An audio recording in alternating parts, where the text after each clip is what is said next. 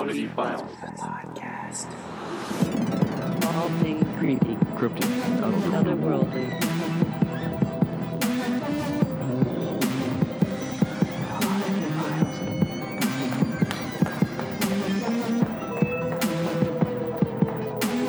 Quality Files Podcast. We're recording again remotely. Yes, we are. We're not going to talk about this bullshit because I'm fucking over it.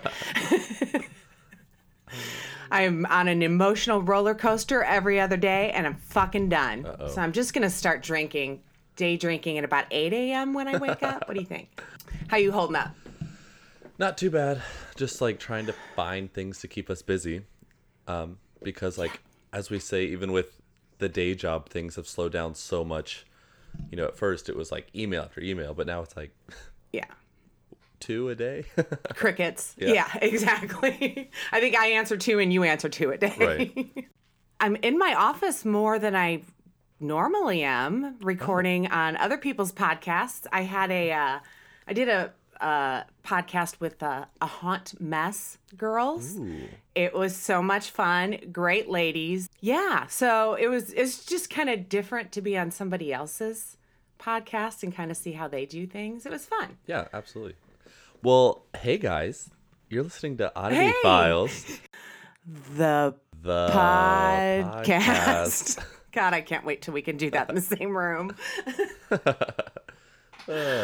yeah. Um, but I'm Clayton Abbott. And I'm Kitsy Duncan, and we are a paranormal podcast where we talk about creepy stuff, interesting stuff, um, sometimes really cool stuff. Yeah, and we have a show on Amazon Prime, and Clayton is so good at telling you guys about it. I want him to do it. Yeah, so we have three season, seasons on Amazon Prime. Basically, Oddity Files started as a T V show where we, well, before it was even a T V show, we were just kind of going out investigating with video cameras and other equipment, and then we just decided to kind of make it into a YouTube series that then graduated to now an Amazon Prime series. We have three seasons on Amazon Prime. Um, they progressively get better as we got better at investigating and production editing and all the above. So if, if you want to see the best quality stuff we have, watch season three. Absolutely. If you want to start at the nitty gritty, watch season one. Absolutely. Um, yeah, we also have a Patreon page I just want to give a quick shout out to. I we can't thank you guys enough, um, those that subscribe to our Patreon page.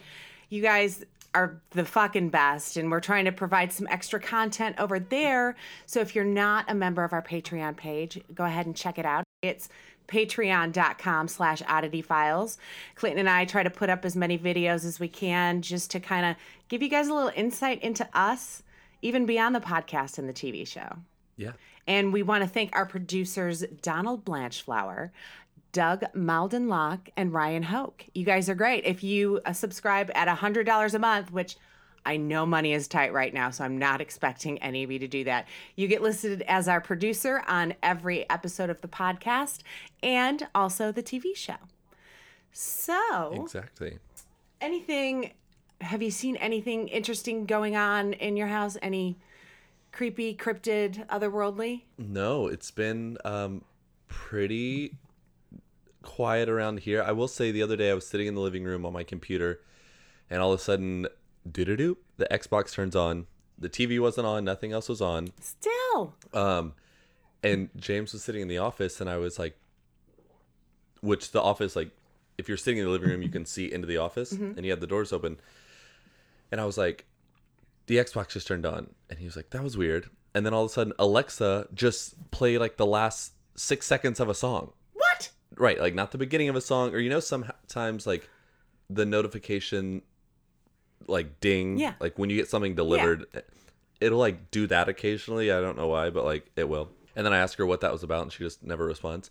But no, it just played the last like six seconds of a song, and we just looked at each other like, what is happening? Oh my God, that's insane. I did want to tell everybody, because this will come out on Friday the seventeenth.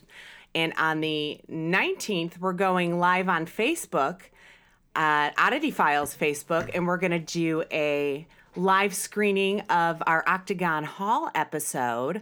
Yes. Um, and Clayton and I will be there. I found this really fucking cool program online where we can, like, it says Oddity Files in the corner, and we can watch it, and we can both be kind of um, on the side. What my favorite thing about it, and it's so stupid, is if somebody comments during the Facebook Live, I can click a button, and it'll show up on the screen, oh, their comment. That's actually really cool. It's, it's like super it's, interactive, yeah. I know. It is. I'm super excited about it. Um, so, yeah, that's at seven p.m. Eastern time on, I'm double-checking the date, but I'm guessing it's the nineteenth. It is.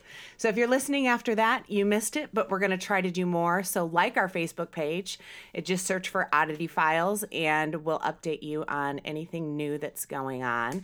We also have an Instagram at Oddity Files where Clayton posts uh, pictures that go along with these podcasts in our stories, and he highlights them.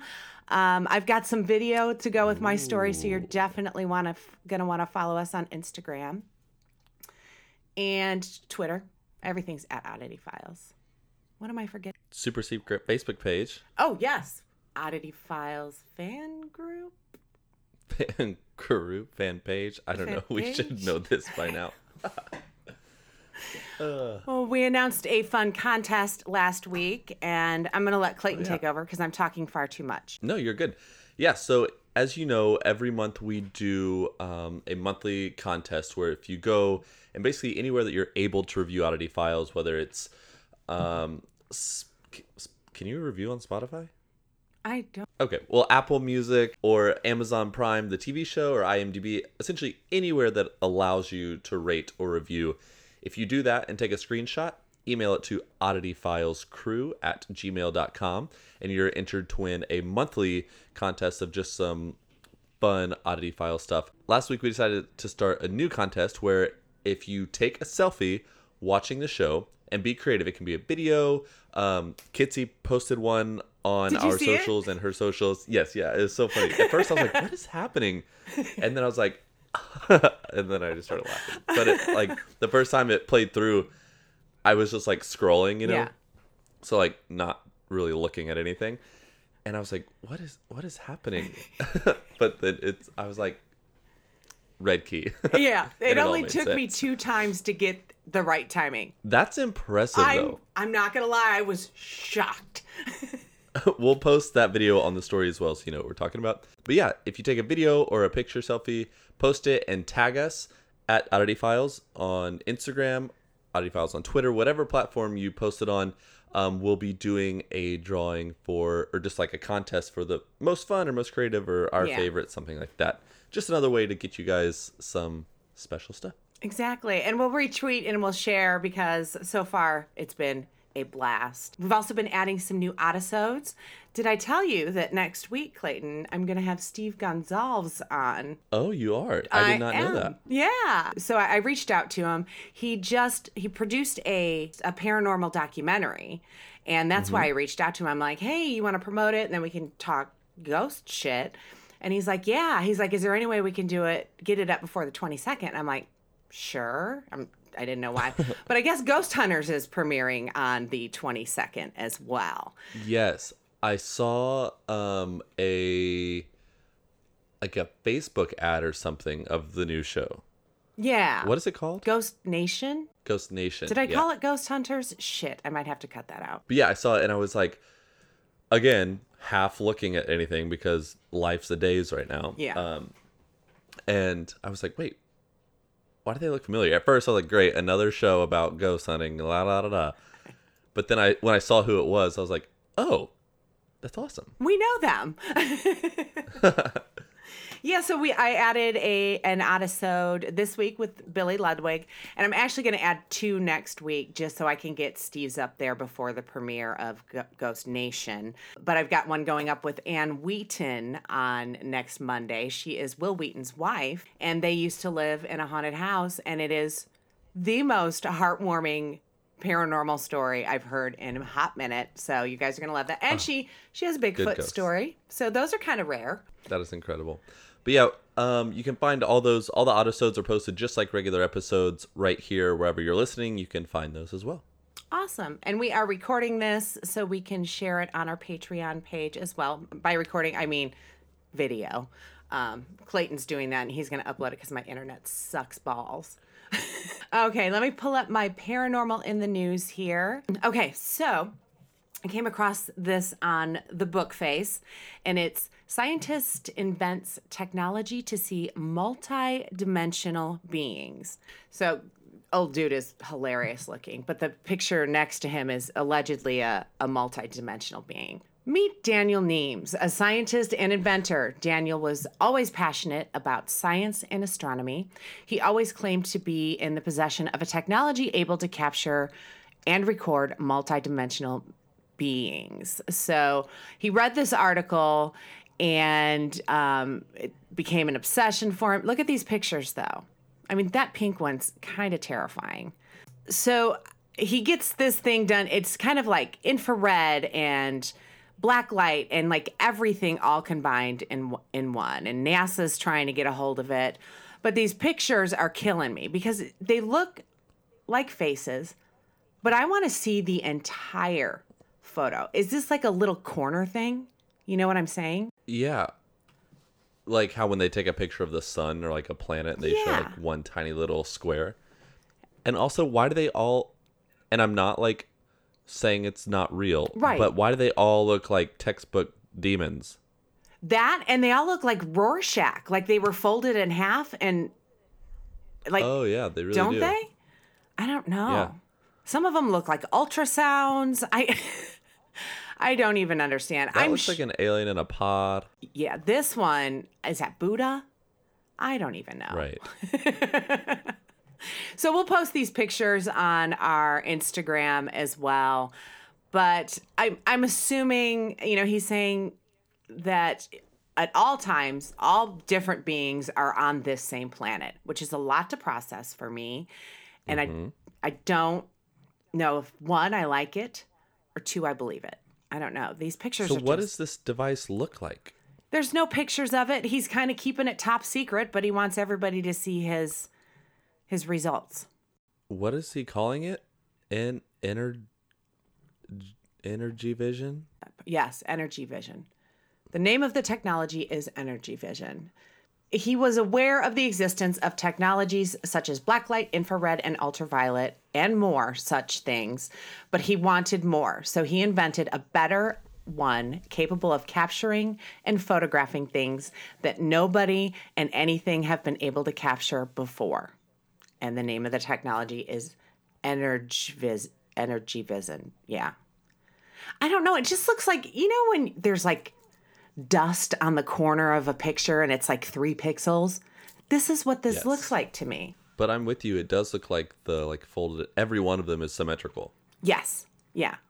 I wonder if that has something to do with how it works. Because like if you take out half of it, I guess it still looks like a face. Yeah. Maybe he's only capturing half of it, so he just yeah, and then like flipping it. I don't know. It was it was really weird, though. I mean, it's a lot of science-y talk, blah, blah, blah, blah, but he thinks that he can capture interdimensional life here on Earth. I, I need to see these full pictures and what he is pulling this from. That's where I'm at with it. So, interesting. I mean, yes. He looks serious. You know, that looks like... Like the I not that I've ever done Tinder, but it looks like those are the kind of guys that would swipe on me. I'm just saying. So kudos to him. He's not saying whether they're ghosts, whether they're demons, just that they're from another dimension. Like this one, this yellow one is That it, is very demon-esque. It looks like what I would assume Satan would look like. So there you it's, go. That was, and again, we will uh, post pictures of that on our Instagram story, and those stay up forever. So if you're listening to this two years from now, you can still go over to our Oddity Files Instagram, click on the highlight, and just scroll and find the episode number, and then yeah, they're time stamped and everything. Cool. How are the pups? Loving life. Good. Absolutely loving life. Hilarious. So we um we just like getting them out when we can. And since you can go to a park and there's no one there, yeah. we'll just take them like on little hikes every now and then, just so we're not walking around the neighborhood again. Yeah. Um, and there was this, when I say the word waterfall, like imagine like where we are. So it's not like yeah. massive cascading. In Indianapolis. But it was, like, yeah. A, right. It was like a six foot drop though. Um, and Coda loves loves the water. And so when she sees like this, essentially we had to go down this steep hill and then it like leveled out with like where the water was flowing. Mm-hmm. And we're on the upper part of the waterfall. So she like runs down the hill, gets in this water, and it was all just super, super slick like rock. And so all four of her paws just start sliding towards oh, no. the edge of this waterfall. And we're like, oh my gosh. And we were like screaming. She and like she got her grip, was able to like get out before tumbling over the waterfall. Oh my God, that's great. It was hilarious because she was like so happy. And then it looked like she was just on ice. Like all four of her paws were just sliding towards. I... And I mean, it, like she wouldn't have died, but like, it. I mean, it still would have been traumatic. Down to like. Rocks, you know, it's not like she would have just fallen in water. It was so oh, funny. Shit. I keep, I'm gonna stop myself, but I, I keep like, I've got time. I want to get a puppy, but again, Uh-oh. I know once Uh-oh. the work starts up again, I'm not gonna be home. So, uh, I gotta stop myself. I've got to stop myself. But there are some cute ones out there. A friend of ours is always posting puppy Dalmatians. Are you kidding me? They're Ugh. so cute. Oh, I've got stories. I've got a story. Who goes first? See, last week we both knew. We, I know. Um, what were the stories last week? You did a spree, the a spree place, right? Point Saint Esprit. Oh, the crazy people, yeah. Um, did I go first, or you? I think I went first. I think you went first. Yeah, as yeah. Well. Okay. One day we'll so, get this down too. One day. And it was last week.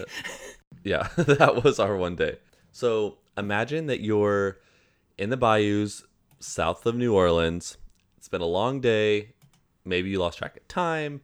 The okay. sun is set completely.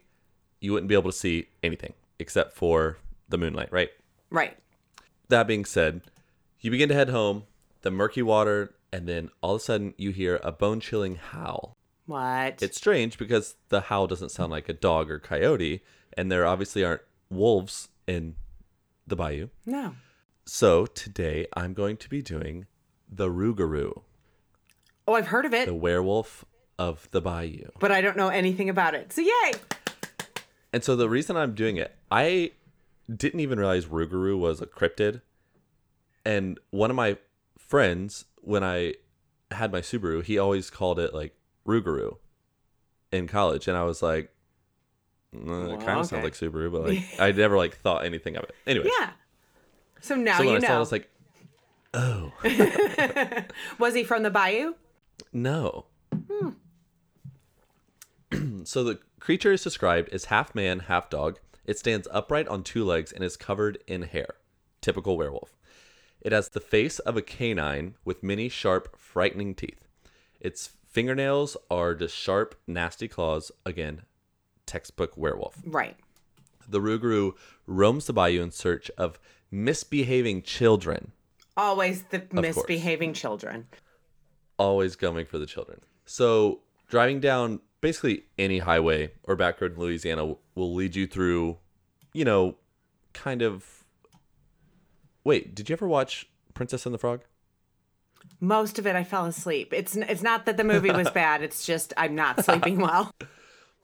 I almost made another Princess and the Frog reference, but I won't. Essentially, just like the moss hanging from the trees. Yes. Again, Louisiana. In the daytime, it's just waters everywhere, boats, fishermen, creepy-looking buildings. But in the nighttime, it's very different. It's creepy because you get the reflection of alligators' eyes. You get like the moss casting weird shadows. So it's one of those places that during the day, it's gorgeous, and at night, yeah. it's absolutely terrifying. Okay. But that is where the Rougarou loves to live. Of course. So the creature originates from a similar beast, Loup-Garou, which appears in medieval French folklore. The sixteenth century monster was used consistently as a scapegoat. It was easier to blame disappearing village children, stolen property, or mysterious happenings on the Loup-Garou than going through the complicated criminal investigations. Okay. And this is true. They literally would just be like, oh, it was the Loup-Garou. Really? Yes. Okay. The suspected Loup-Garou would then be put on trial where the court would usually produce a guilty verdict. What? Over time, the Loup... Yeah. Over time, the Loop Guru became a tool used by both the Catholic Church to make sure that its followers obeyed the rules of Lent. Oh my God! You know, if one re- bit of a stretch. Right. If one refused to observe Lent for seven consecutive years, legend says that he would be transformed into a Loop Guru. Oh, Jesus. And this, again, we'll post these pictures online, but the Loop Guru is more of like, imagine a hairy, like a more hairy badger with like crazy teeth and kind of like creepy, people-ish hands. Ew! With with claws. No! The legend followed French settlers to the Acadia region located in present-day eastern Canada. Among these settlers is where Cajun culture was born. After the French and Indian War, British officers deported the Acadians to various American colonies. These Acadians were eventually invited by the Spanish to settle in what is now Louisiana, which I did not realize, but that's where it came from. Loop Guru became Rougarou in Cajun French, and the monster continued to thrive down in the swamps of Louisiana. Cajun culture is still vibrant and instrumental in the history of the state, as we know very well. Today, and this is how you know it's legit, the Rougarou is celebrated as a piece of folklore and has its own festival. Yes! That needs to be our, last our weekend... Travel Channel show, as we just go to all these festivals. Yes. On the last weekend of October, down in Houma, H O U M A, Rougarou Fest rages through the city. The festival involves food, live music, parade, lots of activities for children, which is hilarious. Yeah. Best of all, this spooky fanfare is completely free. Aw. But essentially everything there, Louisiana's visitors um, pay homage to this mysterious French Cajun werewolf and just kind of, you know, spread century-old tradition. I love it so much. And everything else, he's literally just a werewolf. But, um, but yeah. That's so cool. Anything to, you know, to get the children to behave. So you've got, you know... Black Annis that I've I've gone over. She's I've I've got one yep. on my list that's kind of the same kind of thing. It's not really a a cryptid, but it's just all these stories to keep kids in check. Apparently, we need more of those in this day and age, so children will behave. I don't know. Just making shit up. It's what I do. Oh, I just got the picture. Holy shit! It looks like a poodle on my it's watch. It's like a creepy badger-looking, nasty hands. Those eyes. Are terrifying. Know, but Ew. So that's what the Loop Guru was. Okay. And then it turns so, into a werewolf from there. Right. Or it just kind of evolved into the Rougarou. So that was that version was the one where they would tell the kids and the people. So that's the one that they would blame things on when they didn't want to go through an investigation. And then they would Which is put hilarious. said creature on trial. And that's also the same thing that the Catholic Church used to scare people about Lent. You know, because the devil wasn't enough. That's a great story. Exactly. I love that. And it's it's kind of cute, though. I mean, if you... if you, in a weird way? Yeah. If you don't look at the teeth and the tongue and the um, the claws, it's kind of like a cross-eyed little poodle with a pug face-ish. I don't know. I'm exactly. Now, the, the Rougarou... It's not cute. It's very terrifying looking. But I mean, again, anything to scare the kids. Yeah, exactly. Okay, I'm getting my video prepped to show you for this one. My story. So um, I, I love that story. And I, I cannot believe that they would put a cryptid on trial. That is the most fucking ridiculous thing I've ever heard in my life. Also, they're just like... so lazy that they're just like, you know, it wasn't that big of a crime. Let's just blame the fake thing again. I know. Well, you know, let's not actually solve a crime. Let's just, yeah, exactly. Okay. So my story comes from Mysteries at the Museum. Surprise! But this one's been on my list since we started this, pretty much. So it's been on my Ooh. list for two years. I just haven't done it. I wasn't sure there was enough for it to be a full story, but there actually was, and I learned a thing or two. Um, but I'm slowly but surely making it through every season of Mysteries at the Museum. I am buying them here and there and watching the entire season the, throughout the week on Amazon Prime. But I did just two days ago come across the story you did last week on Point Saint-Esprit-ish. And you nailed it, by the way. Good job. Thank you. um, but today I'm doing the story of Manchester Museum's cursed-ish idol. And the story goes a little something like this. Okay, so here's the dealio. The statuette, the cursed-ish idol, or statuette as they called it throughout the entire mysteries at the museum, um, was donated to the museum in nineteen thirty-three by Annie Barlow. She used to sponsor archaeological digs back in the day when they found King Tut and all the ancient Egyptian dudes. So she'd sponsor the digs, and she ended up giving this one to the museum. There aren't really any records on the tomb itself or where the statuette came from, but much research was done on the idol itself, you know, because it had uh, hieroglyphs and things on it. But they learned every mm-hmm. detail about it, and it, It was possible to decipher a few bits of information about the tomb's owner. From the statue's shoulder-length wig and knee-length civil service kilt, I, it's it, archaeological shit. I didn't. I would never guess that was a kilt. Um, the story is that the tomb owner named Neb-U, but U is spelled S E N U, but Don Wilder said it was Neb-U, so I'm going to go with that. Um, he was a senior civil servant or some sort of middle-ranking government official who wasn't really hurting for money but was not royalty. So he was he was doing okay in life. That's why he... Sure.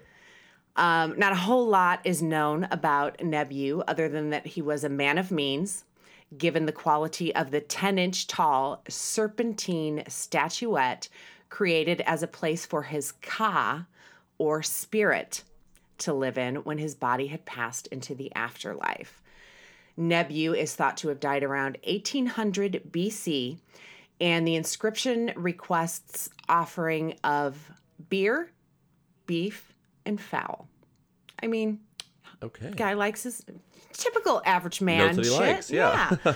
um, a standard prayer in ancient Egypt funerary texts. That was two sentences, one sentence broken up into two. So hopefully the listeners get it. If not, my bad. Um, and this idol is also considered Neb-U's offering to the god of the underworld. So to make a long story shorter, um, the statue would hold the soul of whomever it was made for. So this was the thing back in ancient Egyptish times, so that the soul could still walk the earth and then call this statue his home. So it's an, an earthbound spirit is what they believed in, according to the research I did, thanks Google. But this was kind of like a, a resting place for them. They'd go back into this statuette idol thingy. Okay, now, okay. The, now the figurine has been at the museum for over eighty years, but in two thousand twelve, this idol started to walk like an Egyptian, if you will. So, sorry, that was terrible. um, so a guy, a museum guy, his name's Campbell Price. He was actually on the Mysteries at the Museum, starts working with our old pal, Neb-U, in a newly renovated part of the museum when he starts noticing something's just off. The statue's been turned from where it originally was. Now, Campbell's the only person with a key to access this case. It holds the stone idol and some other idols, and he knew exactly where he left it. And it wasn't facing the back of the case. So normally it's facing straight forward. He goes in there, dude's turned around like, I am not ready for my close-up. And no one could have broken into it. It was alarmed as well. He had the only key, like I said. So Mister Price puts Neb-U back facing the way he belongs. He locks things back up, checks the alarm, and goes on with his museum dude stuff. He comes back later that day, and old boy Neb has moved again. No alarms had gone off. There was no sign of tampering with the locks. This time, the figurine was facing diagonally. So last time he was turned all the way around, and this time he's like almost turned around. Um, Price just assumed someone at the museum secretly made a copy of his key and was messing with him. You know, museum curator shenanigans. Yeah. Or Nebu was playing some sort of hokey pokey when he turned himself around. That's what it's all about. I got the puns. I'm watching way too much Mysteries at the Museum.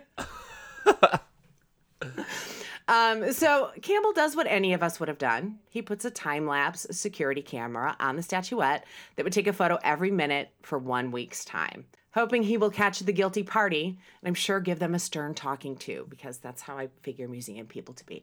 But when he plays back the video, he sees this. I'm going to do this share screen again, and I want you to describe what you're seeing. Okay, so it looks like the camera, I mean, you're like, essentially looking in the inside the display case. Right. Oh. It is no. So there's three other statues just... in there. Yeah. That aren't moving. And just the yeah, taller one is just not at all. Slowly doing a spin around. Yeah, it's just like pivoting. Yeah. Around. So yeah, and this is his actual footage.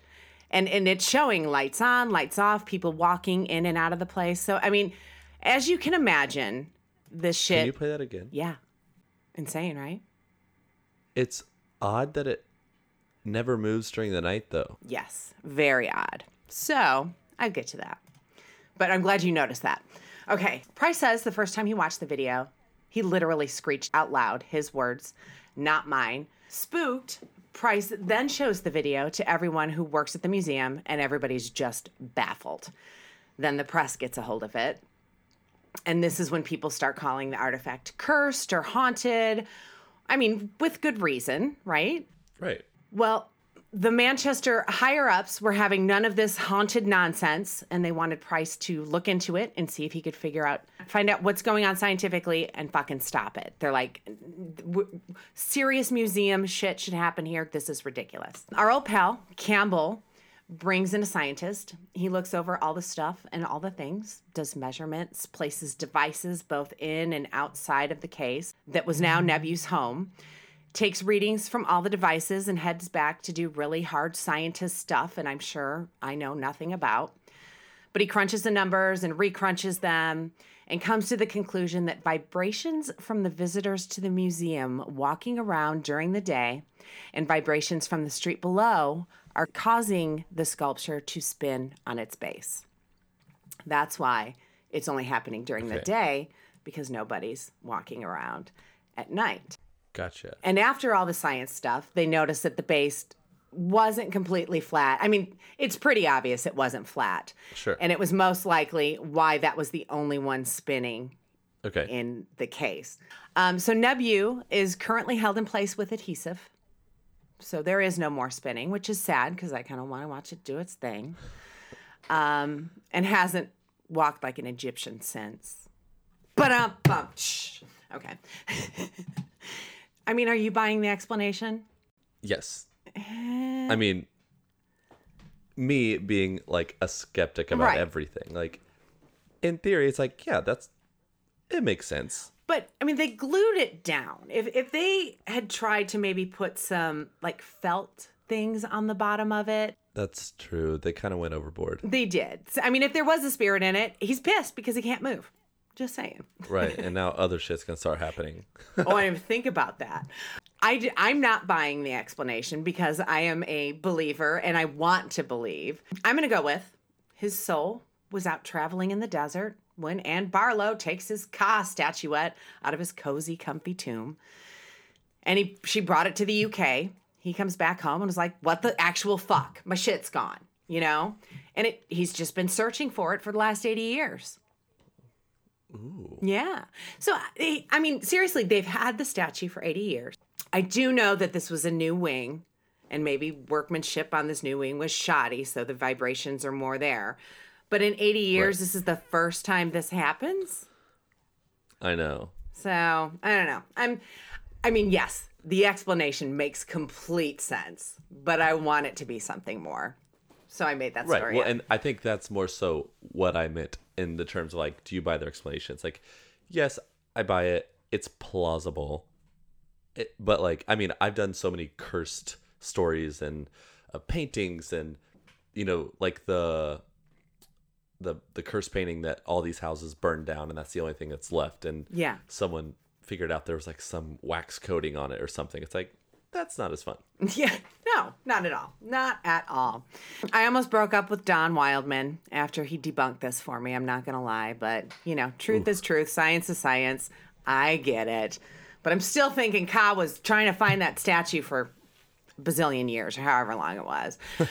But my wingmen for this round were Wikipedia, of course, uh, stories my mummy told me dot com. All the puns in this story. And the man, the myth, the legend, Don Wildman of Mysteries at the Museum. Oh, and Google too. So it was fun. I think the reason I didn't do it for so long is just because it was explained. Yeah. And I was kind of heartbroken when it was explained. I was like, oh, so into the story. I'm like, what? This makes complete sense. And I'm like, oh. Well, I was just thinking like, somebody's going in there like because they know the camera goes off only every now and then, like they're just going in there like turning it a little bit, waiting, turning it a little bit, waiting, timing it just right. And so yeah. That's why it's like, that's obviously why it's not happening at night, but the vibrations is yeah yeah so I they sh- I, I don't know, I just feel like they need to try to stop the vibrations from getting on that case, because honestly, you don't want it to fuck with this museum quality shit. Well, that's the other thing. It's like, w- what rickety IKEA shelf is this museum using? The D T O F. It's the only IKEA shelf I know. Oh, two good stories. Absolutely. That was fun. I do have a listener story. You want to hear it?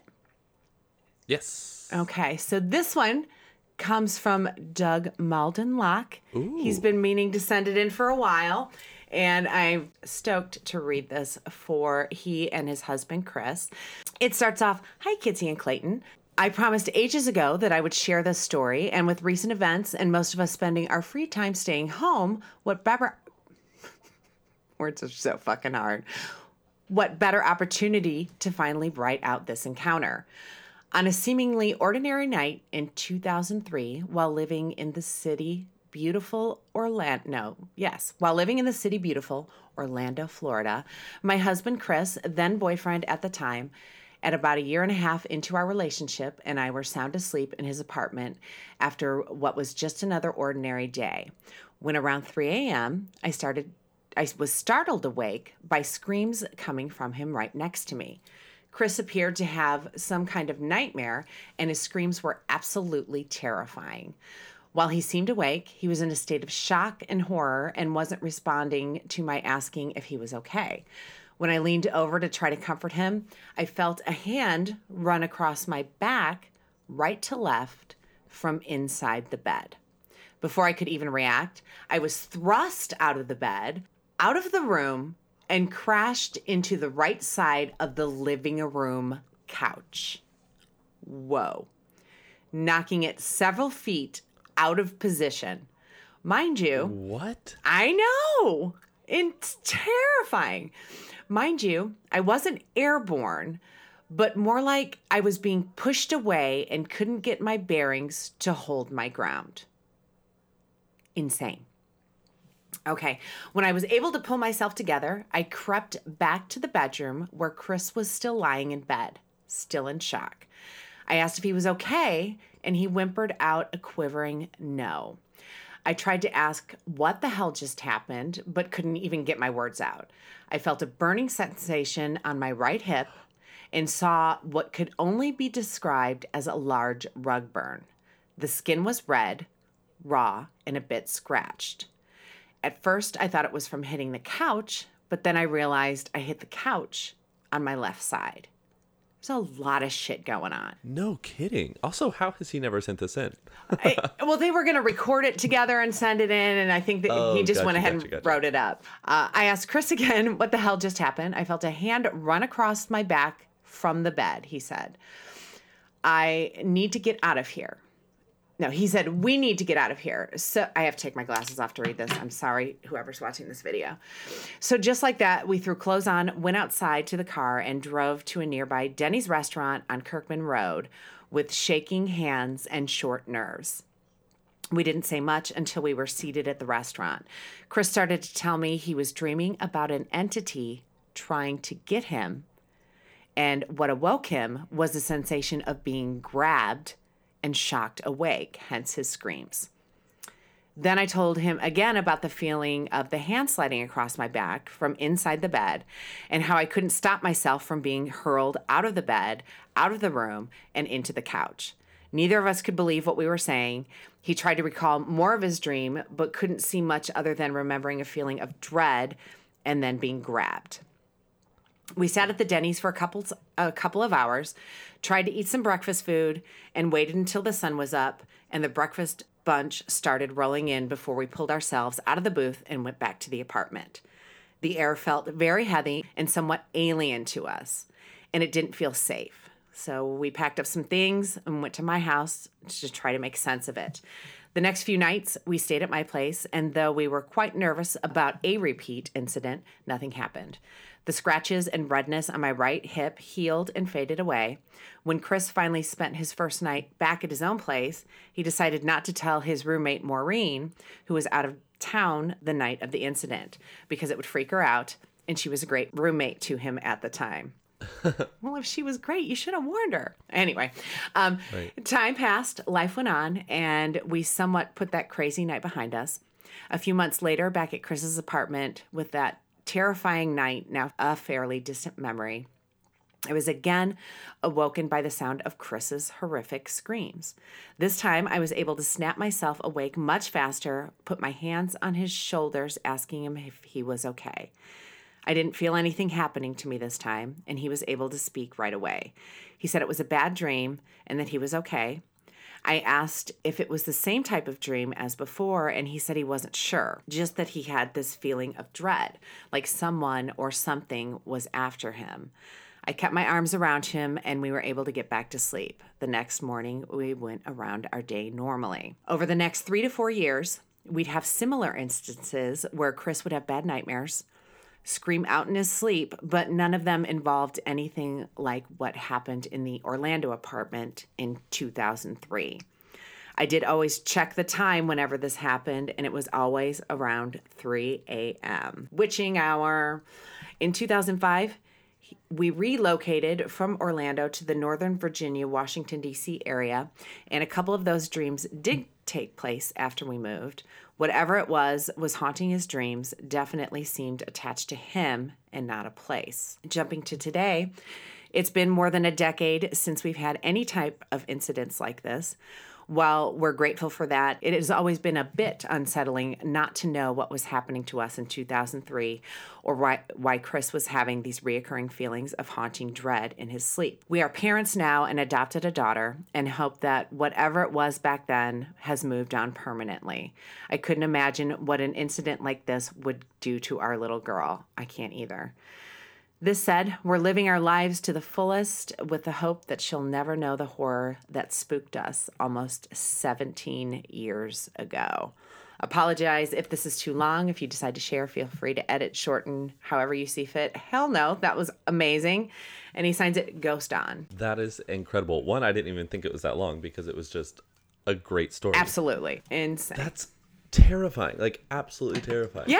The fact that it happened to both of them, you know, like, if it's something like it only happened to him, it's kind of like, was it half sleep paralysis, half like sleepwalking and stumbling and all that? But the fact that they had like simultaneous experiences is just absolutely insane. Absolutely insane. And and Doug had asked me, um, I guess one of Chris's exes was into voodoo and stuff, and he asked me if I thought it was a curse. I don't know that much about curses to know if that's a thing. I'm I'm hoping not. Um, right. But if anybody does know, if that sounds like something familiar, if you could let us know so we can let Doug know, that would be great. Ooh, that would be a plot twist. Yeah. Insane. But you guys, if you have stories, we want them. We love this shit. send it into oddity files crew at gmail. And um, I do want to give a shout out to the Get Scared podcast. If you like stories that are fiction, give you goosebumps with some creepy music hidden behind it, definitely check out Get Scared podcast, rate, review, and subscribe. And yeah, that's our show, man. Weird is the new cool. Goodbye. Ghost on. Oddity Files is an independent production. Intro music created by D J Jimmy. Wah, wah. twenty twenty artwork created by me, Kitsy Duncan. The opinions expressed in this podcast are ours, and ours alone. Well, maybe yours too. If you like the show and would like to support us, visit oddity files dot com and click on support, or go to patreon dot com slash oddityfiles. Every little bit helps with both the podcast and the T V show. You can also support us by watching Oddity Files on Amazon Prime. It's free to Prime members and dirt cheap to those who aren't. You can find us on all the social media sites at Oddity Files. Keep spreading the word by sharing, retweeting, and reposting. Join our Oddity Files Facebook group by searching Oddity Files Fan Group and click join. We'll approve you as soon as we can. All weirdos are welcome. Not into that social media stuff? Tell your coworkers, family, even the weird guy who just won't stop talking to you in line for coffee. Oh, and grandma. Your grandma will love us. We appreciate each and every one of you, and if it weren't for you, we have no idea what we would do with our lives. If you have a story you'd like to submit, send it on in at oddity files crew at gmail dot com. Also, send in story ideas, silly, weird memes, or just positive vibes to oddityfilescrew at gmail dot com. You can also call in and leave that in a voicemail. Call us at three one seven, three hundred, six six nine nine. To contact us about an appearance, reach out at kitsy at oddityfiles dot com. When you have a sec, rate, review, and subscribe. We know it doesn't sound like much, but it really helps us get up there on the podcasting charts. And remember, kids, weird is the new cool. Ghost on. Um, why are you still here? Go on. Get out of here. Turn it off. It's done. Really. I swear. Go. Get. Serious. I'm out of here.